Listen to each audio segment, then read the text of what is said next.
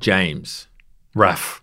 I did want to quickly address last week when we talked about Ray Bans and glasses. One thing I realized, and I've realized subsequent to that episode, talking to people and the feedback I've re- realized, is like, Did you get screamed at for wanting to get the Facebook Ray-Bans? nah, no, no. I think A revolt? people have passed the privacy thing. I think that's over. No one cares anymore. They're just like, uh, you're probably right. I was more worried about like the severe lack of swag.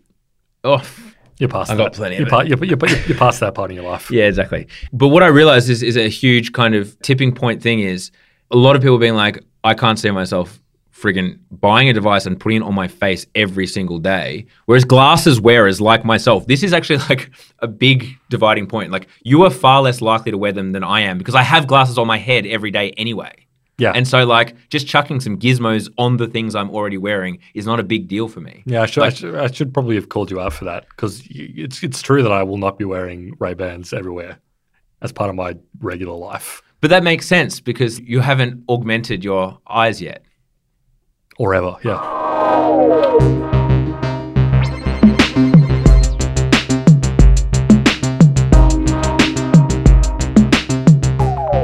YouTube. What a behemoth. big company, Mhm. big website, Yeah. big platform. Yeah. What a wonderful website it is. Yeah. You on the tube. You Tube. Mm-hmm. Are you getting the sort of where the name comes from? Tube meaning sort of television. Yeah. It's a bit antiquated now, but they certainly used to call it the tube. Yeah, because it had tubes. It did have tubes, yeah. Yeah. And then you, the royal you, I'm pointing at you right now. Yeah. I'm Time Person of the Year. Time person- t- time person- 2012, whenever it was. Yeah, yeah. Time person of the year, you, on the tube. So you can kind of see where the vision Mm. emerged. Television, and you're on it. Yep. Got it. Nailed it. That's basically as much as I know about it, actually. That's the background. Started as well. That's why that is how it started. God damn! What terrible we're- fucking we're- content. We're We're on a really, roll. really, really off the rails. We've talked about YouTube in a bunch of different episodes for a bunch of different reasons. obviously. Most recently, specifically about Mr. Beast. yeah. Such is Mr. Beast's power that we spoke about him before we even had a proper YouTube episode. Yeah. Yeah. So think about the taxonomy of what we consider important. And to us, Mr. Beast is more important than YouTube itself, Yeah. which is, a, I think, a belief we both share. Oh, of course. It's probably, it's probably worth talking about YouTube broadly and sort of what, what it's doing now. It's like the keystone of the internet. It built the modern internet and Yeah. the way it functions. Yeah.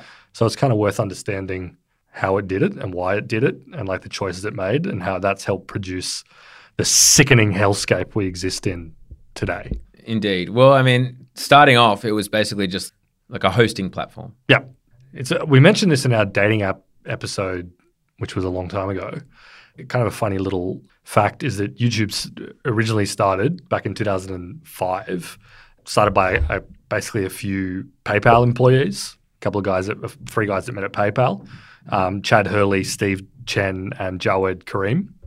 And their original idea was to create a video dating service. Mm. So a platform where you could, you know, in the classic style of old video dating services Mm. from like the 70s or whatever, you do a video presenting yourself Yeah. and your your character and your you know the kind of kind of guy you are Yeah. for people to watch.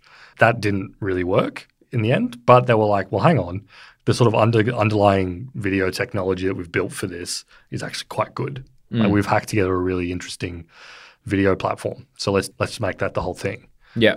So YouTube's original mission sounds incredibly simple. It was like a place where you can upload video and share it with people, Mm.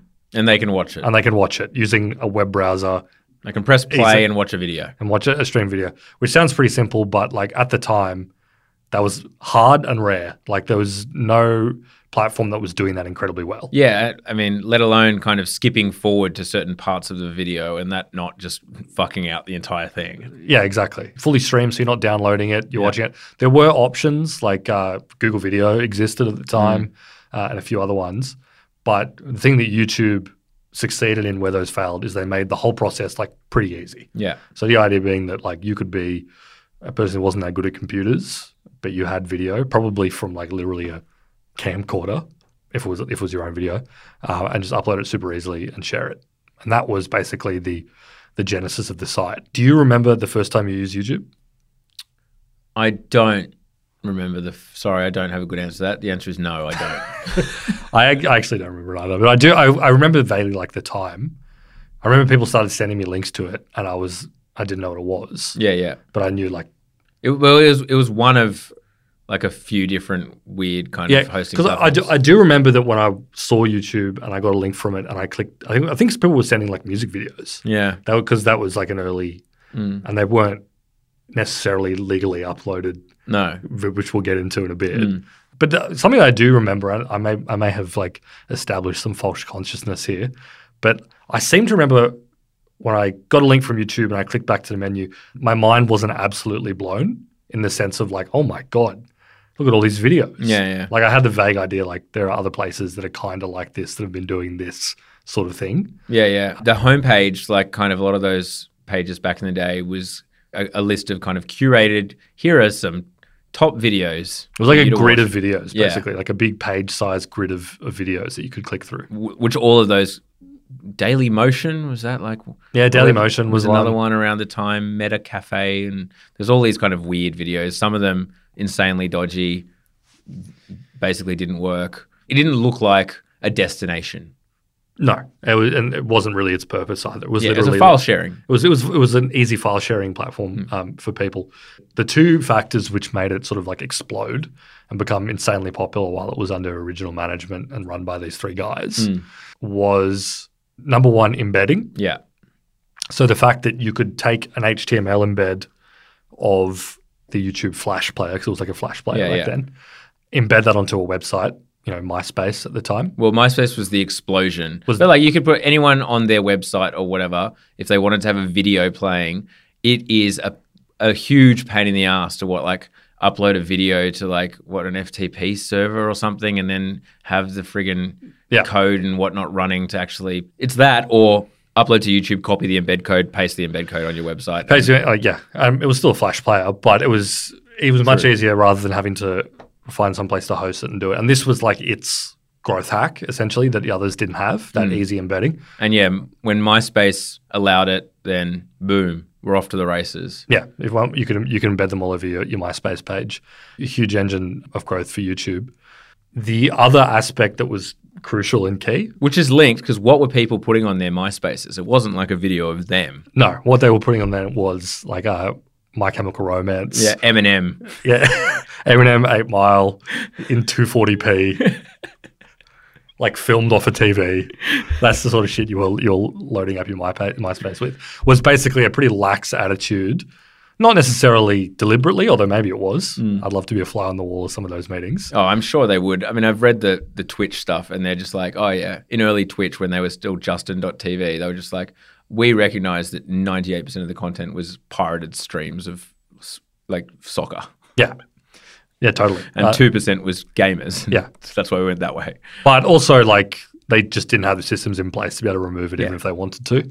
So I'm sure it was a, a bit of, a bit of both. But there was just a vast amount of um, copyrighted material on Yeah. YouTube, and you could embed it anywhere. And the people who who were having their copyright infringed for the most part being Universal, big music labels, and or you know the movie studios or whatever didn't have the manpower to be like manually going through one by one and flagging things as piracy. Like on both ends, there was there was kind of no way to stop the, the vast vast amounts of copyrighted material up there. Totally. But it was obviously a boon for, for YouTube as well because Yeah. it helped them with their growth.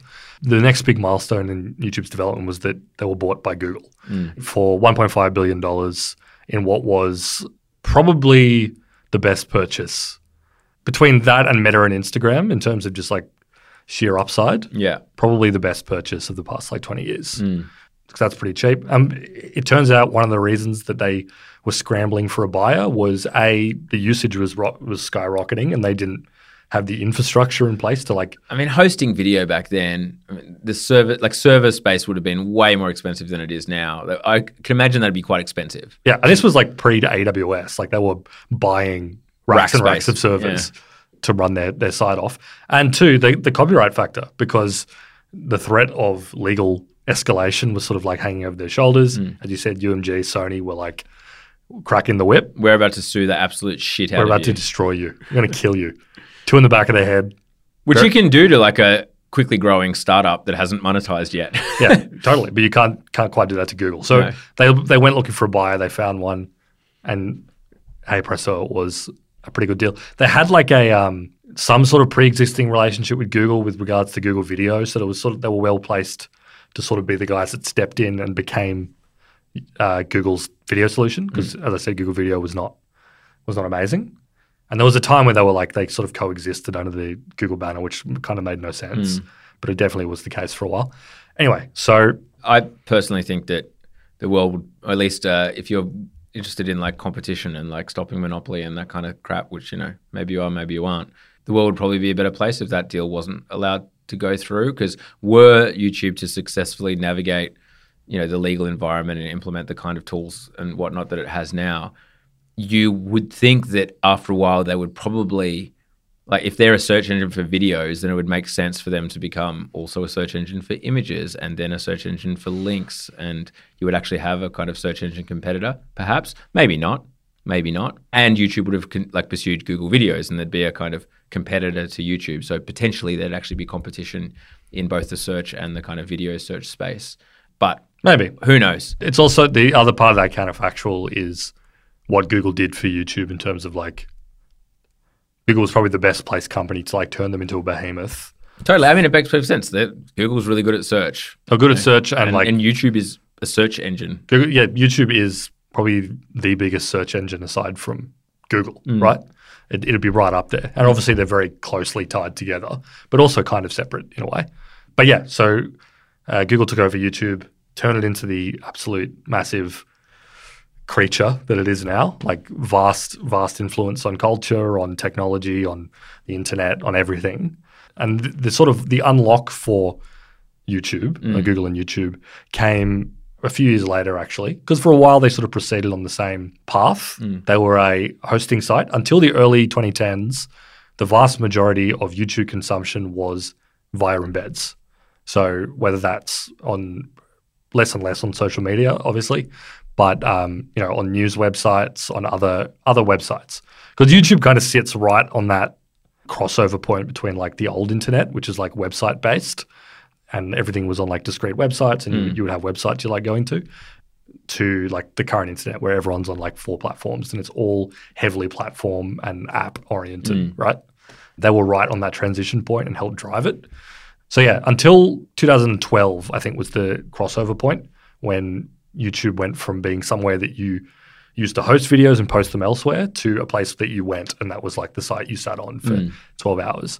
And that was basically when Google introduced the algorithmic feed Yeah. and became And recommendations. beca- recommendations and like souped themselves up as a search engine, mm. a place that you went to look for stuff and where stuff was like handed to you on a platter mm. as like the place to be. which basically is what all kind of social networks and whatever followed to this day. So using a timeline or a feed and using your own algorithms and lumping you into segments and blah blah blah blah to keep you on site, to keep feeding you the content that you like as opposed to the ones that you select personally. Because I mean, that's a big jump. I mean, I know it sounds it seems like silly to talk about now, but on Facebook or on Twitter or whatever, it's still technically an algorithm. Like time is now like sorting things by time is technically an algorithm. But like you're basically selecting, I want to see what Twitter used to be, every post from all these people just organized by time. Just whenever things are posted, or same same was basically true on Facebook. They did start to kind of algorithmically change it, but it's like I'm selecting, like I'm telling you, the platform, here are the people whose posts I want to see. Just show them to me. Here are the, basically, here are the creators I like to follow. blah, yeah, blah, blah. exactly. And that now seems quaint, right? That idea that like You only see the stuff that you've like strictly told the system you want to see. Yeah. Yeah, and it, and it seems like almost like silly and pointless to say aloud. It, everyone moved in that direction, but yeah, YouTube did seem to be the big You- innovators in that space. Yeah, YouTube definitely drove it. Obviously, Facebook and Meta did too, so they were kind of working in tandem. But I think YouTube's the way YouTube thought about it was um, particularly influential. And one of the other things that kind of that drove that shift, and you know, you could talk about this as like one of the great shifts in human society, alongside like I don't know. Adam Smith writing writing his books or like huge moments in like philosophical change was like YouTube deciding that its target KPI was like time spent, Time on site, yeah, time on site instead of clicks and Yeah. click throughs, and how many people have clicked on a video or clicked on a link. Hmm. Because that completely, obviously, that is the target metric for every social site. Hmm. And they've gone through like moments of reckoning where it's kind of like, actually, we don't want you to be looking at the site 24 hours a day. Like, you know, the Apple model? Yeah, yeah. Where it's like, we make these phones to make life easy. Mm. And the less you're looking at it, the more we're doing our job. Yeah, yeah. Whatever crap they're, they're telling us now. But yeah, huge change because what that means is the primary motivating force of YouTube over the past decade or more now is once a video is finished, we need to have something there for you to keep watching Mm. that's going to hold your attention, specifically you, not just like content that's universally engaging, although that's obviously drives YouTube as well because they there are certain things that they support and don't support or emphasize or don't emphasize. But like making sure that once you finish watching, you know, Andrew Tate roasts female server Yeah, yeah. epic, you've got part two of that video Yeah. or something else like that to keep watching. Or something something else just even a tiny bit more extreme. just a little bit, just a bit. Just a tiny after because you'd be bored if it was exactly the same thing, but you're obviously into that same thing. So it So needs you to need be to just just turn the, bit- di- bit of the dial up a little bit, you know, like the racism knob. Just, turn- turn- give the racism knob a little bit, a nudge just a tiny little nudge. Yeah. And just keep nudging it, nudging it, nudging it. We've been, we went through the kind of moral panic about this stuff. Yeah. The mm. radicalization engine. It was basically after Trump got elected. Yeah. So it was like 2016, 2017, we Yeah. had the big reckoning. I bought a brand new MacBook Pro and opened Google Chrome in incognito mode. And I looked at one video of Hillary Clinton. And then four and a half hours later, it was, we must destroy the lizard people. That kind of gear, right? exactly. Yeah, yeah, yeah. And don't be wrong, like, it is true. It's ra- I actually, I believe it is a radicalization engine. Did it elect Trump? No. No, But, I- but like, it is a radicalization engine in a way.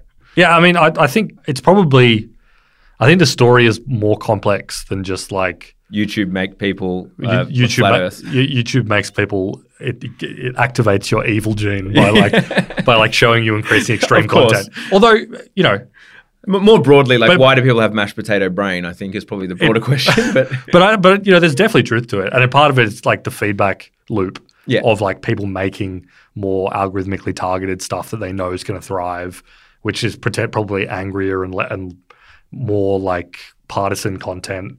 et yeah, yeah. But it is what I like. It does. It is. as it said, is like it is. you want something that's just like the same as what you just watched, but just like a tiny bit more exciting. You know what I mean? And that just leads in all kinds of directions. Yeah, and it, make, it makes people make more of that stuff, and then Mm. at the end of that, you have like Andrew Tate being arrested in Romania. Yeah. But yeah, but it becoming a destination led to obviously like the phenomenon of the YouTuber. the YouTuber, a poison, a, a pox upon this earth. And it's like something that I think YouTubers refer to themselves as, like YouTubers. I, I don't know Yeah. if they introduce themselves to like a, f- a random person, like if they're maybe meeting like the celebrant of their wedding for the first time. If they're like, if, you know, if they're at the wake at a funeral and they're shaking hands, but oh, Yeah. YouTuber. Well, if someone else said, "What do you do?" they probably would say, "I'm a YouTuber." But you know what I mean? Like kids say, "I want to be a YouTuber." Yeah. Like it's a it's a profession, like being a YouTuber. Yeah, yeah. sort. As a particular, yeah, as like a particular type of content. And when you, which you, you kind of don't say about like, "Oh, I want to be an Instagram influencer or in, Instagrammer or whatever." They might say TikToker, yes, but like YouTuber as a thing is far more pervasive than any and other. I, I think also you, when you hear YouTuber, you have a really clear idea of what that is. Mm. Like you can be doing lots of different things on YouTube. You can be doing lots of different stuff on Yeah. Social and as an influencer. When you hear YouTuber, I think of a particular genre of content, Mm. which is normally like someone talking down the barrel, like vlogging. Yeah. It's like you know when Yeah, yeah, vlogging it's kind of vlogger. It's vlogging, but it may ha- probably has higher production values, and they do other stuff, and they yeah, do. around some niche. But fundamentally, it's built around them as the person Mm-hmm. talking down the camera. Probably has like weird little jumpy cuts. They all have that sort of yeah, shit. yeah, now. yeah, and, and soy face. Um, like yeah, they got the soy face thumbnail. Although, did you see after we did the Mr. Beast episode, the death of the soy face? yeah, he ended it he ended it. because he, said he A/B tested his his uh, thumbnail, and when he had his his mouth shut, it got like nine percent more views or It performed better, and so that he was going, they were going back and changing the thumbnail on all of his videos to close the mouth. to close his mouth. That's that's the end of an era. Speaking about like civilizational shifts, the beginning of the um, optimizing for time spent rather than clicks, Hmm. and Mr. Beast shutting his damn mouth. yeah. Anyway, so yeah, the YouTuber became unfortunately a towering figure in our culture. Hmm. Kids want to be him. VidCon, they got a big. They have their YouTube puts on their big old. Yeah. Like you think of YouTube, like YouTube as a profession. I guess that comes down to like their monetization model, right? In that, like everyone knows that for the most part, the creator of video gets some kind of spl- like royalty split, some kind of revenue split, some split of ad revenue. So it makes it feel like, oh, so it's a job, right? You can get paid without the rigmarole of sponsored content and like, you know, hashtags ad on Instagram or whatever, where you kind of have to be more entrepreneurial, go out there and find sponsors and brand partners or whatever. From day one, you have like revenue share. Well, not day one. I think you have to have a certain amount of subscribers. Before Yeah, you do. You got to cross the threshold. Yeah, yeah. Yeah, but it's a small amount of subscribers. You can like start actually generating some revenue from your videos, which kind of makes it feel more authentic in a way. And I actually do think that that's somewhat important in that saying, "Oh, I'm just going to get a huge following on Instagram and then question mark question mark question mark profit." Like you can't really say that to your mum. But like if, if but you kind of can say like, "No, you get a percentage of the thing." I don't know. It just feels more of a job.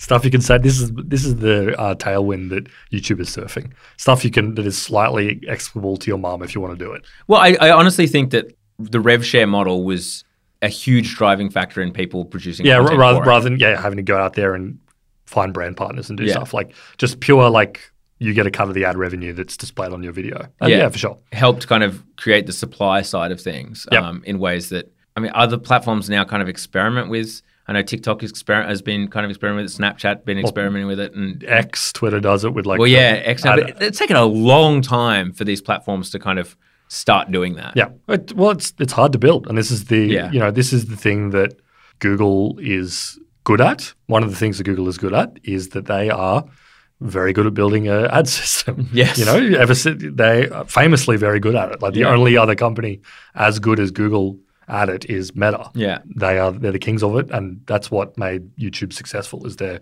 building that sort of uh, ad system around the platform. Yeah, yeah. Um, so they've got they've gotten huge throughout the 2010s. Hmm. They were growing very quickly when um, when Google picked them up, but obviously Google turned them into one of the biggest money print, printing businesses in world history, Hmm. essentially, um, and a huge part of the Google family.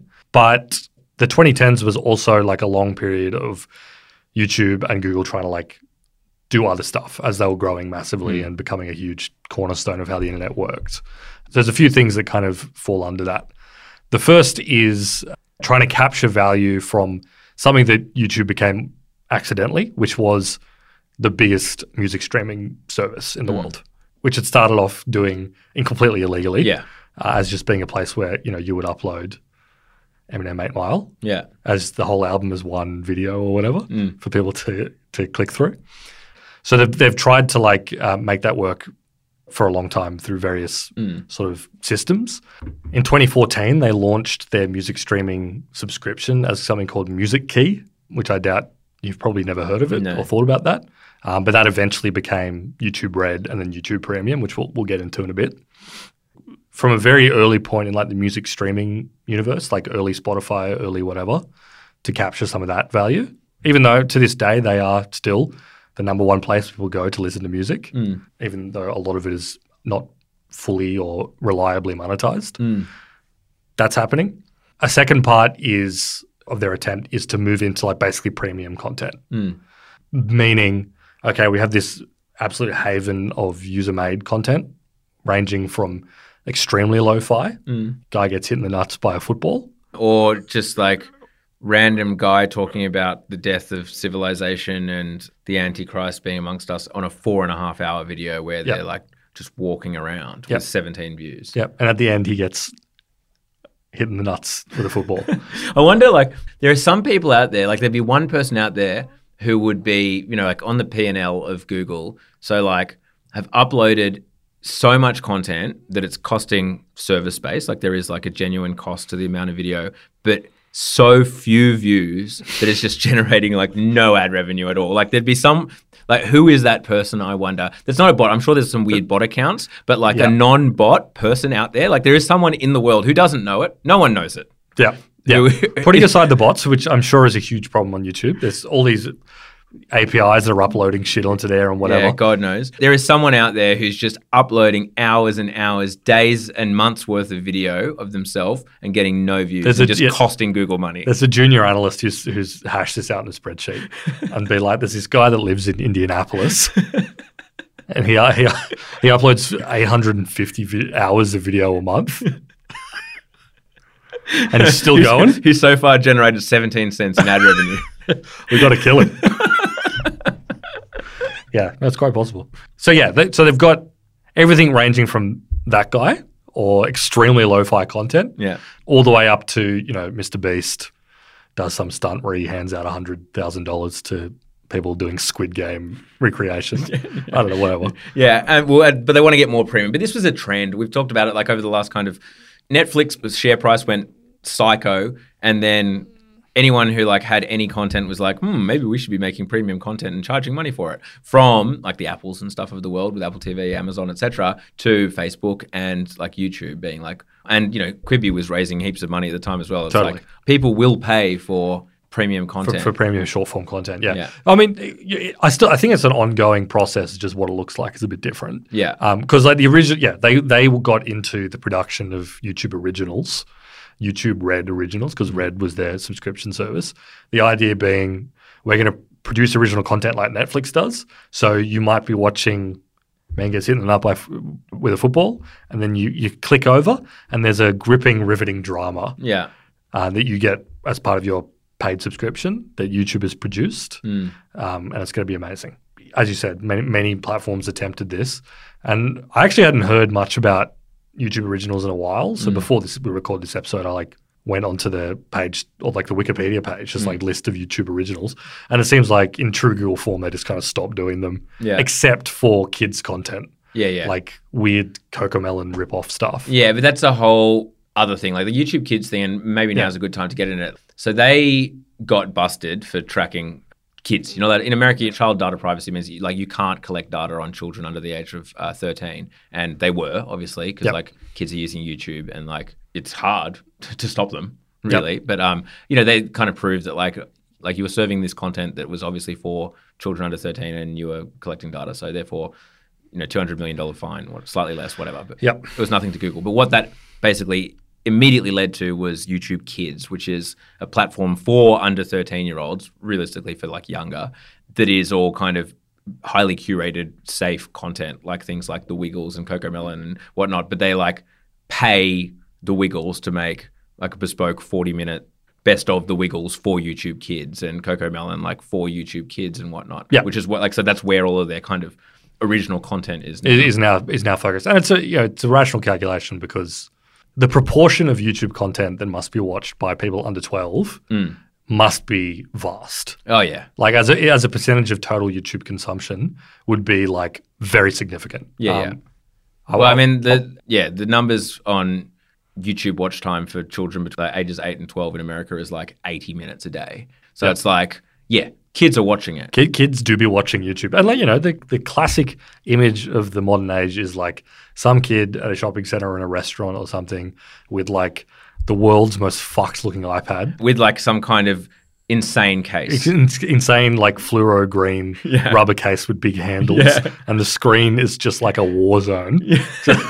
just covered in like multicolored fluid, encrustulated. yeah, with just brightly colored flashing, and And the, hopefully they're wearing headphones. Often not. often, often not. And they're watching some like thing that's made in like some Romanian dungeon of like 3D spheres spinning around and like weird nursery rhymes with an AI voice. Yeah, yeah. He just yeah, this is the, the image of the iPad kid being like these are these are what these children are being raised on. Like Yeah. they're being taught by an algorithm in the most literal sense, in the sense that no human ta- hands have touched this video No. at any point in its production.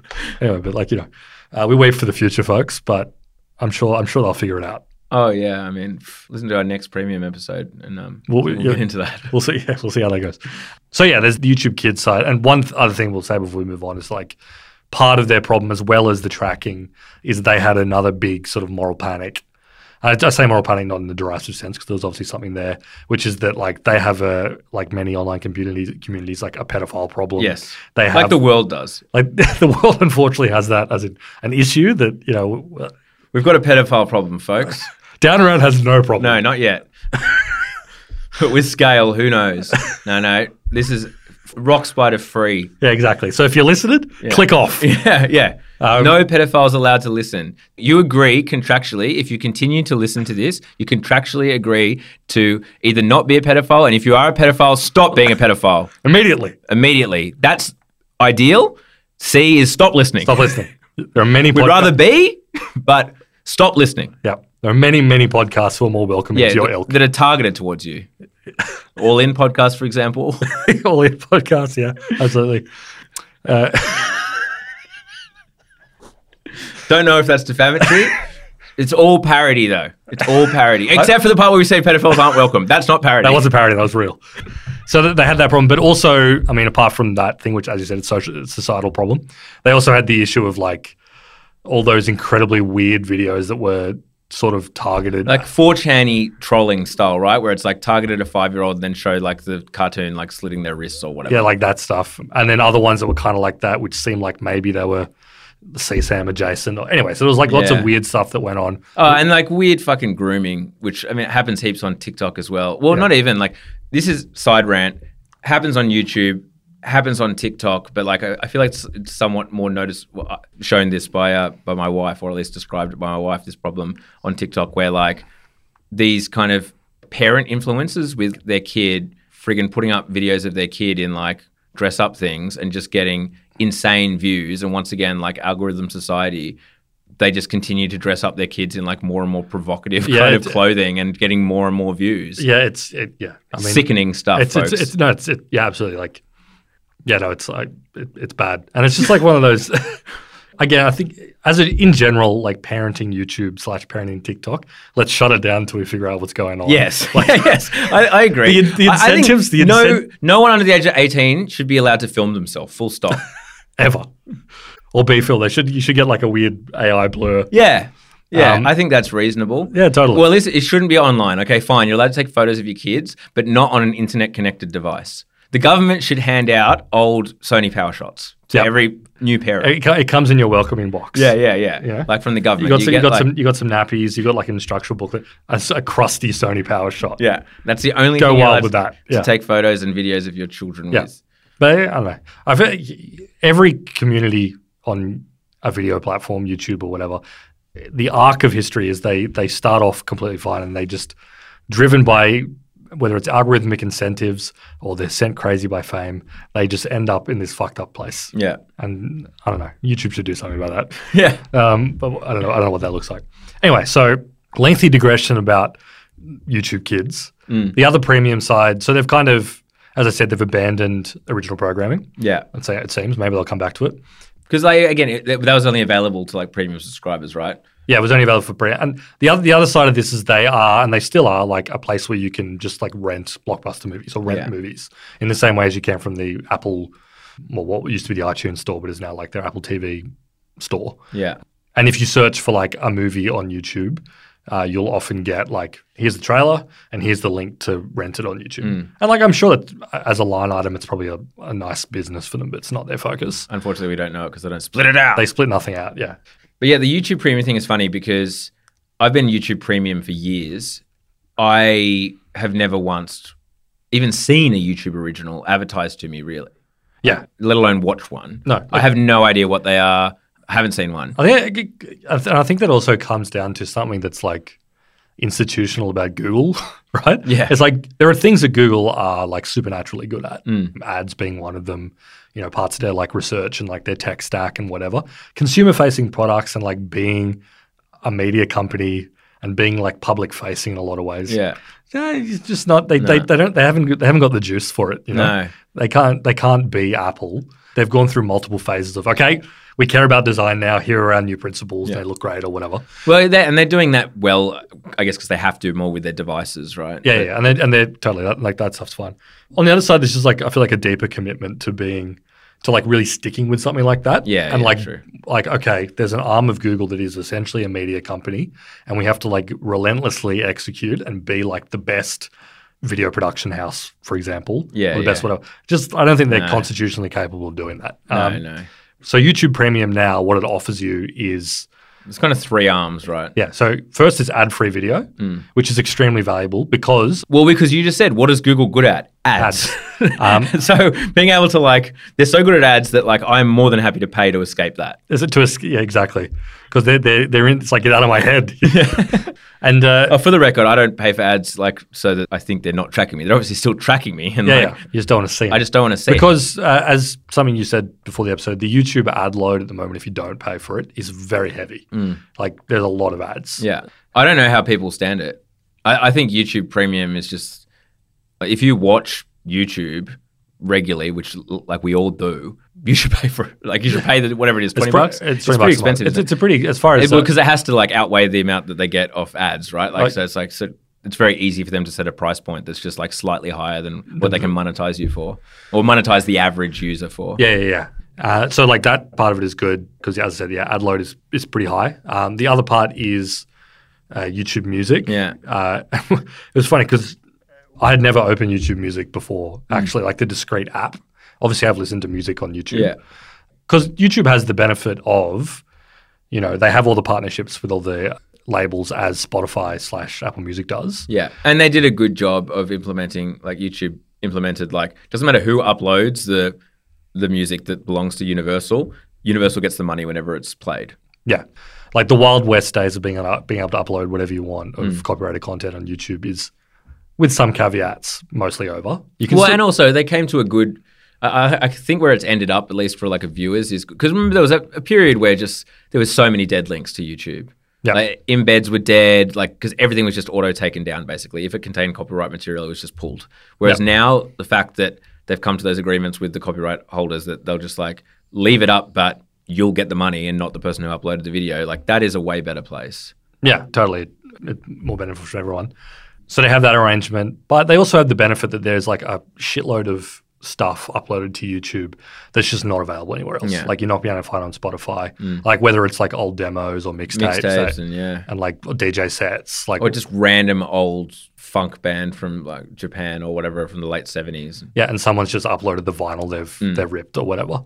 YouTube is full of that stuff. So it, in in theory, it's it kind of it makes a lot of sense. And if you already someone who watches a lot of YouTube, maybe it makes sense to have YouTube Music be your primary music listening site. Yeah. And I'm sure there's going to be listeners of this episode that are like, "That's exactly right. Yeah. and that's fantastic." And I, I cherish you and I respect you. But like, I open the YouTube Music app, Yeah. and it's just like, what if Spotify looks 75 percent shit? Yeah, yeah. It, it it looks like a kind of scam clone app in the app store of Spotify. Yeah. but to the down to the playlists and everything. uh, They all they, they've copied the style. yeah, the quality control seems like kind of poor in the but it just looks worse, right? Like the kerning is a bit worse. The spacing between like the title of the playlist and the description is just a tiny bit off. Like it's just wrong. Everything's just slightly wrong. Yeah, the sizing is all slightly bigger Yeah. on Spotify, but again with no rounded edges. It's just it's all just a bit wrong. yeah, and they they've they mix in together like proper uploads by UMG or Hmm. Sony or whatever with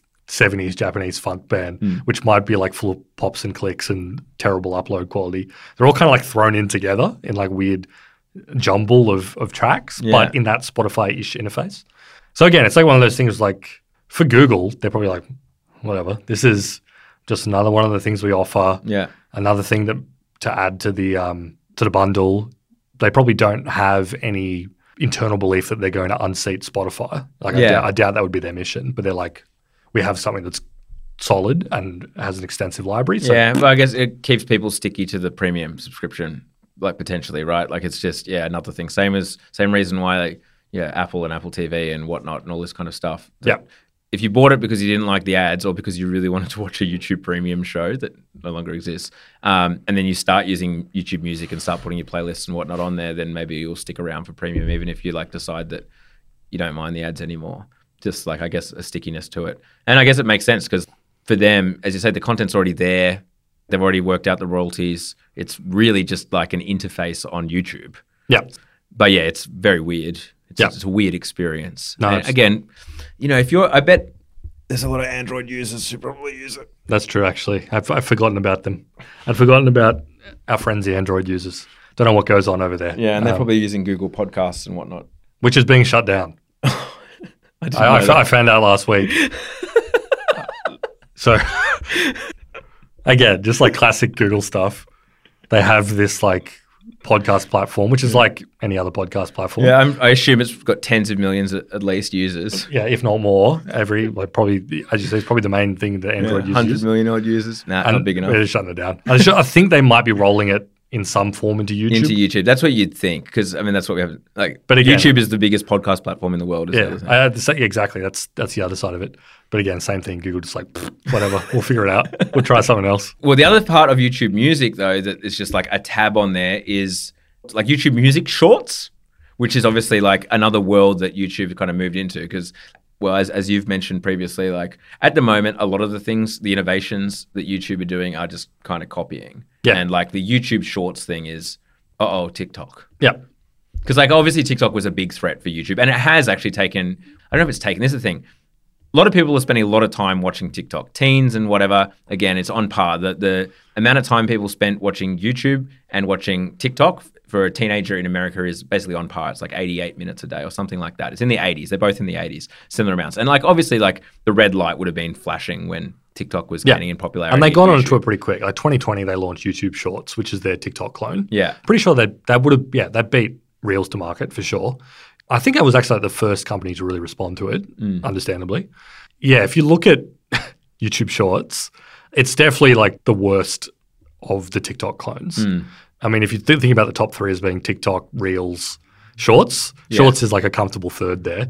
And if every time you see it pushed to me, like I see it pushed to me on What, like they're pushing it so hard. It's the first thing that is. I think it's at the top of the feed when you open YouTube Yeah. homepage. It's like it's the friggin' YouTube Shorts. yeah, and it's like um, it's sus. lowest common denominator stuff, like real low IQ shit. Oh, re- super Facebook tier.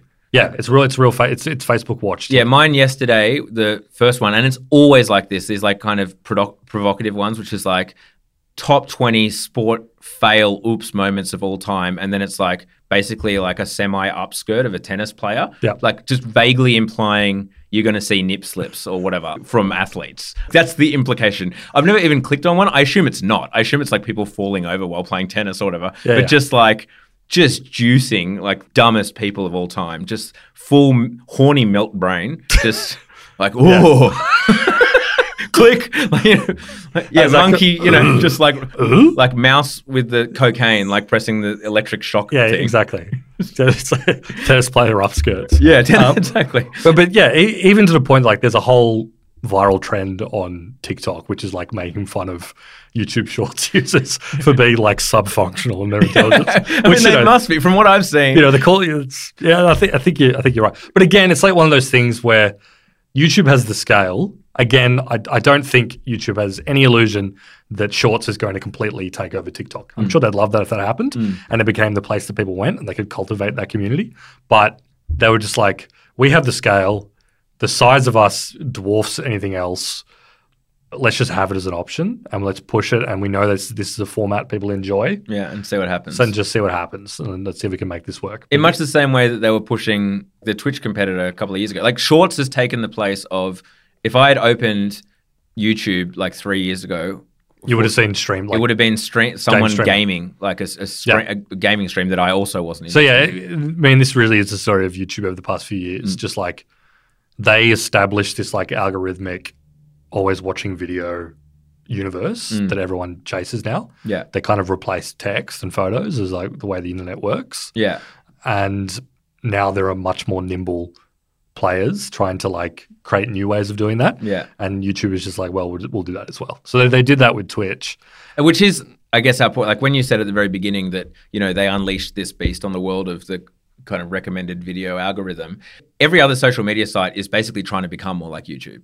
Is basically what the trend has been. It's like more video with like algorithmically served to you. So you just sit there and watch random videos from other people who aren't your friends that you've given us no real signals that you've like no specific signals. Like you haven't, as I said, gone and liked a Facebook page about DIY. It's just It knows you, that, yeah. yeah, you looked up how to friggin' fix a guttering or whatever, and now it's just kind of pinging you with what it thinks is, is um, which is another thing why I mean TikTok is amazing how they have collected data and obviously like everyone knows how quickly it can kind of start working out where your interests are and interests that you didn't even realize you had. But the benefit that YouTube have is they have that plus search engine plus they know everything that you've searched on Google. Um, and you know everything you've searched on YouTube previously, which is like more info. And TikTok obviously have a search engine. Yeah, and, and it, it is uh, the. it's growing. I wouldn't, I wouldn't, I wouldn't, I wouldn't sleep on the TikTok search engine. I know. I know, I it know that like Zoomers use it as it- their number one search it's getting it's getting a lot better, and I think that would actually be sending off alarm bells in Google HQ more than oh people like vertical video short stuff now. Yeah, they would be like oh shit, people are actually using it to search for recipes and like how to do stuff and yeah, especially as TikTok's integrating it- like e-commerce and shit. yeah. as well. Over the past like six months to a year, the TikTok search engine has gone from being basically useless to quite good. So they're obviously putting a lot of yeah, a lot of effort behind it. The Twitch thing is interesting, a because like again, it's like a thing where they were like, oh, people like watching people play video games for six hours. Uh, we've got a bit of that content here, but let's just make it more of a focus, pay people. It was also like peak creator economy hype, which I mean they were the kings of, just like to start with. Yeah. But new ways of monetizing, right? With like bits and subscriptions. Like everyone is looking for revenue models outside of gi- gi- advertising. yeah, yeah, like giving giving people tips or whatever. But it's kind of like I don't stay very plugged into the game streaming universe Mm. 'cause I don't watch streaming games. But one thing I thought was super interesting is that I just was like tried to get the perspective from streamers of like what's better, Google's what like YouTube uh, video streaming or Twitch, and I, I landed on like a esports content platform that was like advising you on how to become a streamer, which I and its kind of take I thought was kind of interesting and speaks to YouTube generally. It was like, what should you use, uh, Twitch or um, YouTube streaming?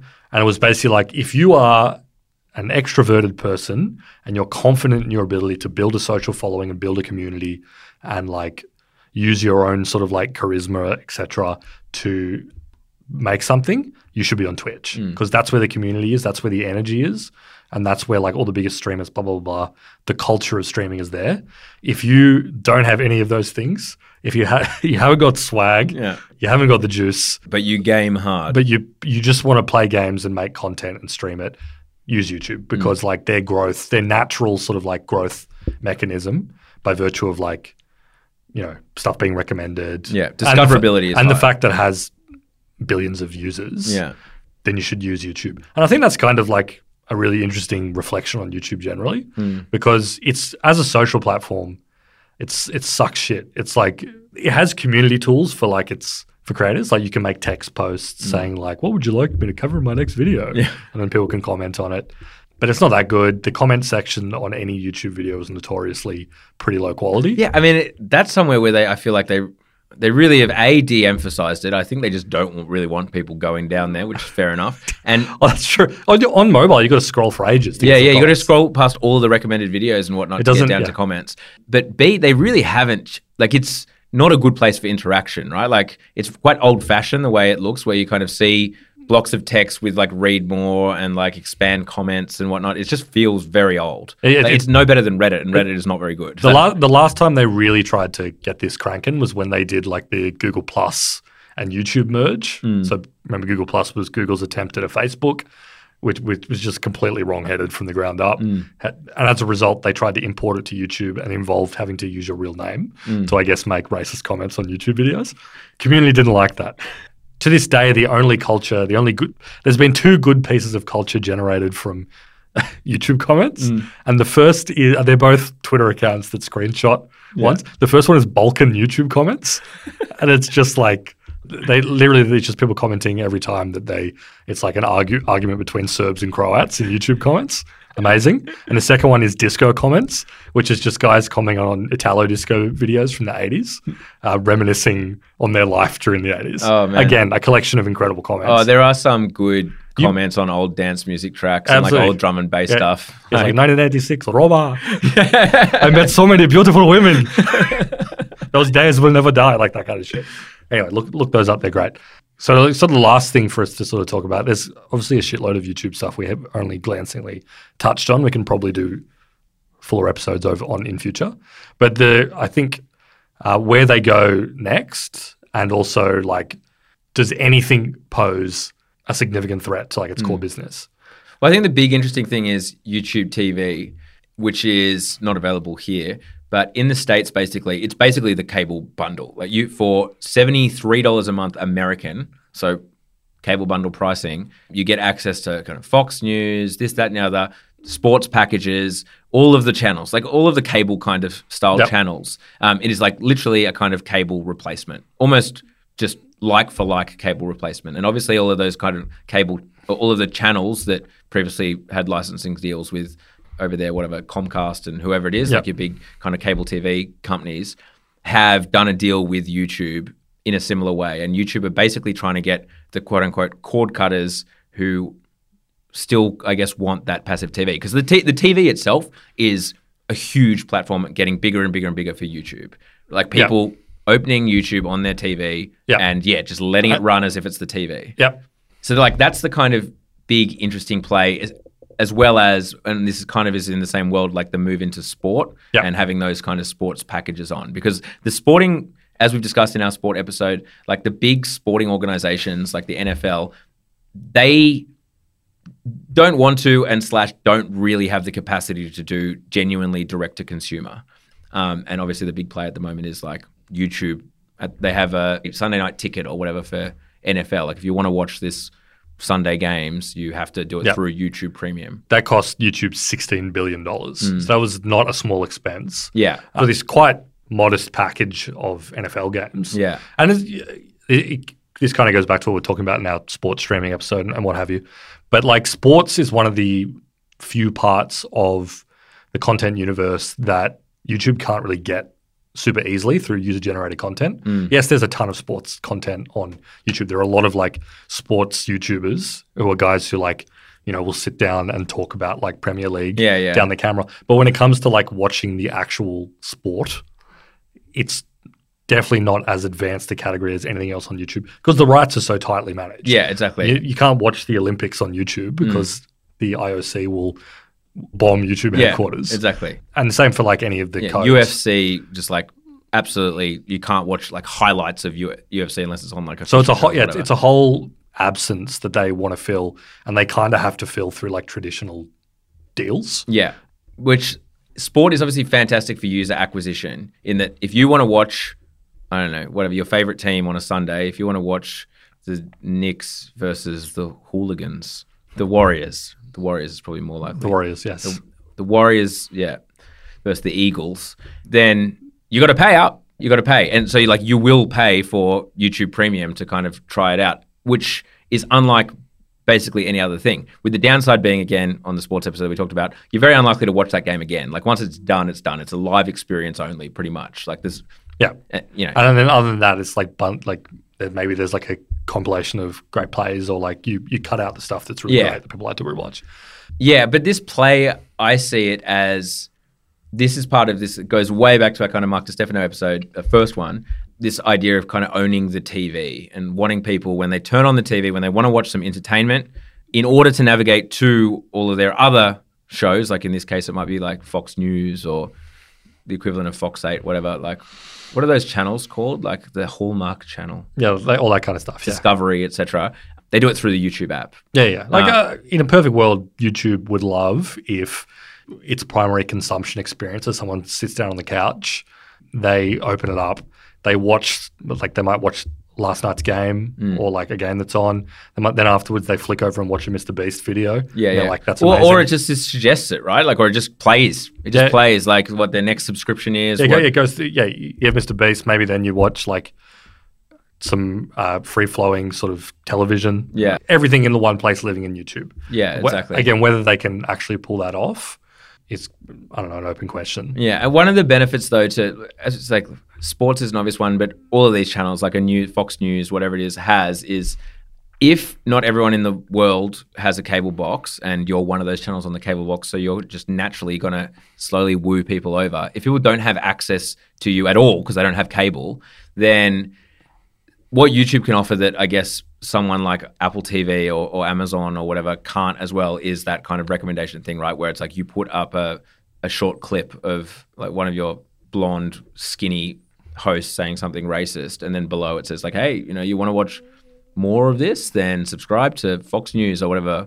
Below. Yeah. You know what I mean? Like you can you have actually some kind of user acquisition funnel, like through from the free YouTube distribution to friggin' 2.7 billion people in the world over to like some kind of paid subscription. Yeah, which is yeah, which is because they, they really have nothing like that at, at all. Hmm. Um, it's to the extent it exists, it's all like bespoke and done through like the comments or the Yeah. uh, the user the video descriptions. But, then the flip side is just like, is this once again just bolting on the old model, which was predicated on a cable literally being connected to your house and like you didn't have any other option? Like Yeah. th- that was increasing your options. Like Yeah. you increased your options from the free to air t- like stations to kind of 100 stations. Now you have the entire internet and those 80 extra stations or whatever are competing with the rest of the internet. Like, does that model?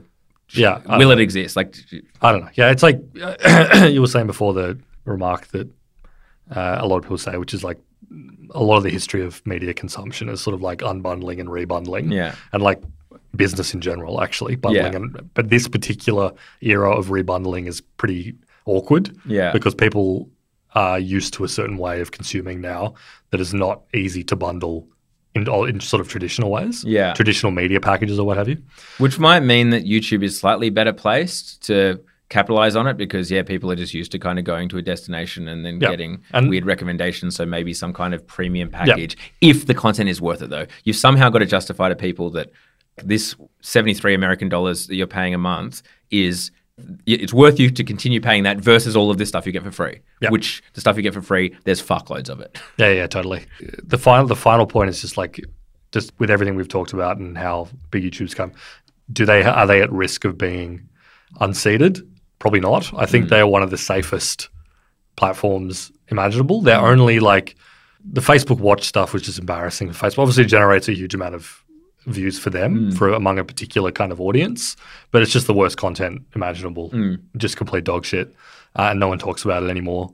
TikTok is obviously a threat in, t- in terms of eyeballs and watch time, but it's like They're, I mean, a they're at a huge content disadvantage in that YouTube has twenty, nearly twenty years of legacy content on there Yeah. for things like fix your car window. And Tik TikTok and the way TikTok works with its like insanely granular fit, like it's pure feed with no other way of navigating or mm. minimal other ways of navigating, is they haven't cracked the egg of how to make that work with long form content. Mm. Like I'm not going to sit there and watch a four hour TikTok.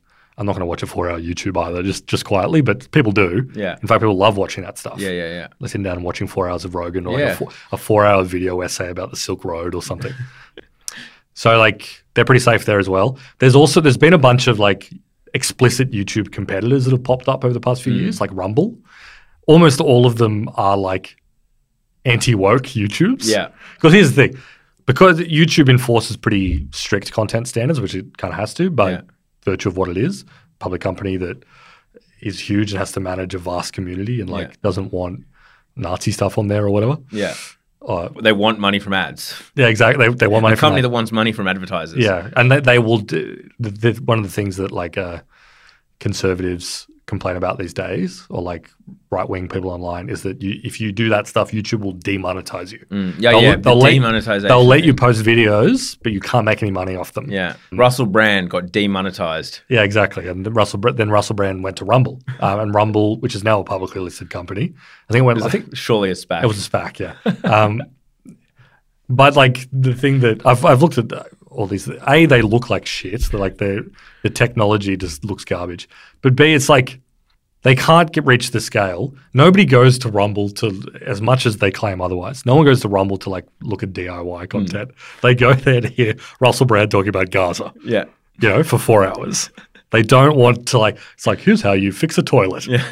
or like here's like a weird gossipy thing of like entertainment, like celebrity bit of news, or yeah, or news about other YouTubers, like Yeah. le- like gossip about other Yeah. YouTubers. Like they've created an ecosystem. yeah, and these guys have created an ecosystem for guys who purely want to see like Russell Brand talking about the vaccine, Mm. or one of those like to catch a predator style pedo stings, or like you know just that's the only Someone, con- someone who's monitoring the border. Yeah, exa- yeah, exactly. Like a webcam feed of America's southern border. Like that's the only content that's on there.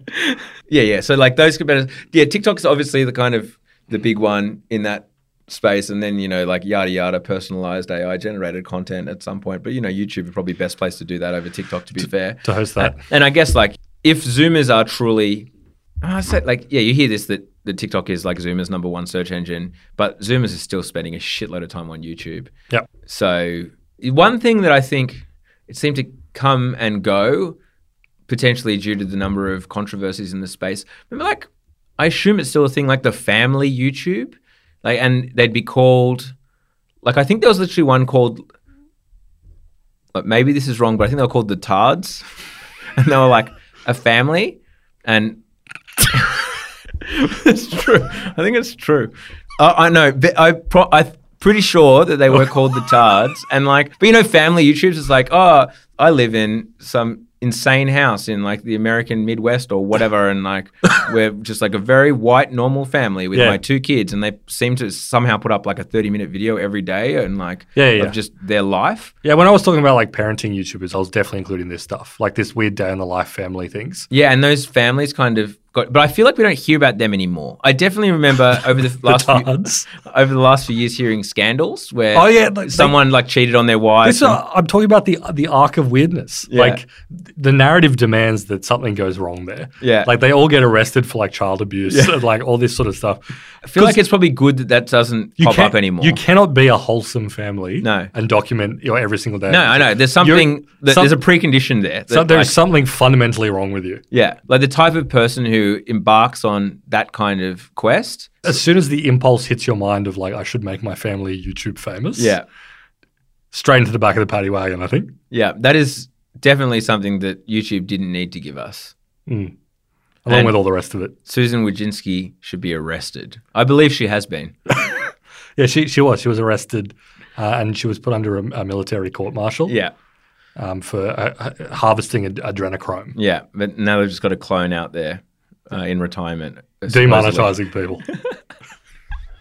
They have made a fortune recording their lives and putting it on the internet for anyone to see. Chris Miller spent a day with the Shea